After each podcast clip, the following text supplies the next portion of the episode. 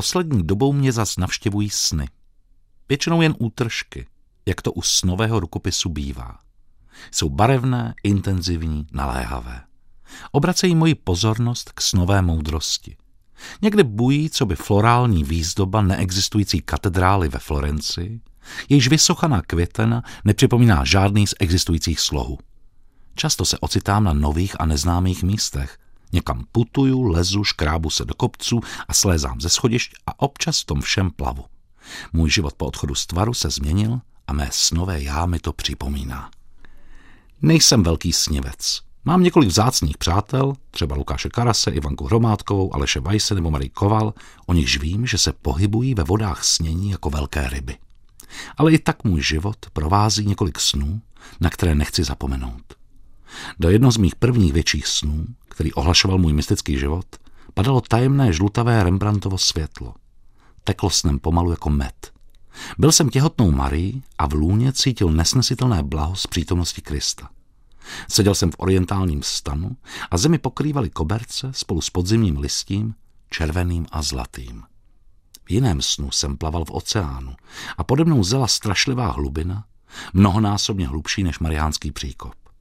Chvíli jsem plaval s maminkou, ale ani to pocit posvátné hrůzy neumenšil. Plavali jsme spolu mlčky v mlze. A pak matka zmizela, co si zřejmě muselo stát, protože za chvíli se vynořilo Stonehenge. Jeho kvádry se zvedaly z mořské hladiny zcela přirozeně a v mlze vynikala jejich prastará divná krása. Plul jsem doprostřed kamenného kruhu a vědomí hlubiny se prohlubovalo, až nakonec moje oceánická úzkost zmizela. Výsledný stav mysli lze těžko popsat. Hra na bytí a nebytí, znějící ticho, život a smrt. Na velké i malé sny lze roubovat nejrůznější výkladové mřížky, nebo je nevykládat. Evropská kultura vděčí zakladatelským postavám analytické psychologie, Freudovi i Jungovi za to, že ani moderní člověk z područí snu neunikl docela. James Hillman, který vizi obou otců zakladatelů rozvíjel, dospěl k méně invazivnímu přístupu k snové oblasti. Spíše než jim připisovat určitý význam, je třeba snové vědomí prožít, nechat se jim prostoupit a poučit. Hillmanův přítel Thomas Moore o snech píše Snová říše jako temná úzká chodba, na jejíž konci jsou závěsy. Spojují svět mýtu, tedy další a související jazyk duše, který náleží do duševní krajiny, s denním světlem. Závěsy se nerozhodnou úplně. Takže my jen letmo zahlédneme dvě související sféry, ale letmé pohledy jsou vždy užitečné. Závěsy letmo nadzvednuté a sféry letmo zahlédnuté. Není divu, že s novým světům byli vždy věrní básnici a Moore je básníkem psychoterapie.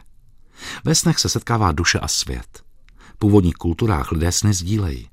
Básník a šaman Robert Moss vybízí adepty snění, aby sny sdíleli hned ráno u kuchyňského stolu se svými blízkými. Ekologický aktivista a myslitel Elton Krenak, který je důležitým poslem původních obyvatel Amazonie, přikládá snům obrovský význam na cestě za odvrácením globální katastrofy.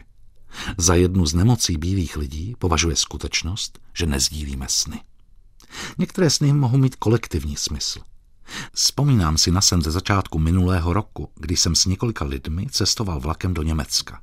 Přespal jsem v jakémsi motelu a ráno už sám jsem nasedl na vlak na zastávce městské periferie a když jsem po chvíli vysedl, byl jsem opět na téže zastávce, kde jsem nastupoval, ale o 50 let později.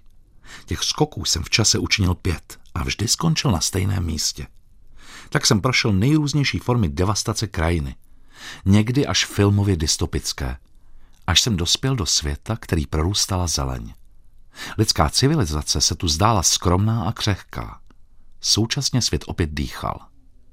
Vzpomínám si na sen, v němž mi buddhistická učitelka Lama Tsutrim Alione ukázala zadní stranu stromu života, zachvácenou horečkou požáru, válek a utrpení, červené peklo a mluvila o významu vody na všech úrovních. Takové sny nás spojí se světem. Animistických i buddhistických tradicích jsou snové a bdělé sny utkány z téže látky. Zvlášť blízké je mi učení některých původních obyvatel, že sen světa je rozpáraný a my se dnes musíme pokusit utkat pro svět léčivý sen. O lidech, kteří chtějí změnit svět, se říká, že jsou snílci. Dnešní svět připomíná noční můru. Potřebujeme nový sen.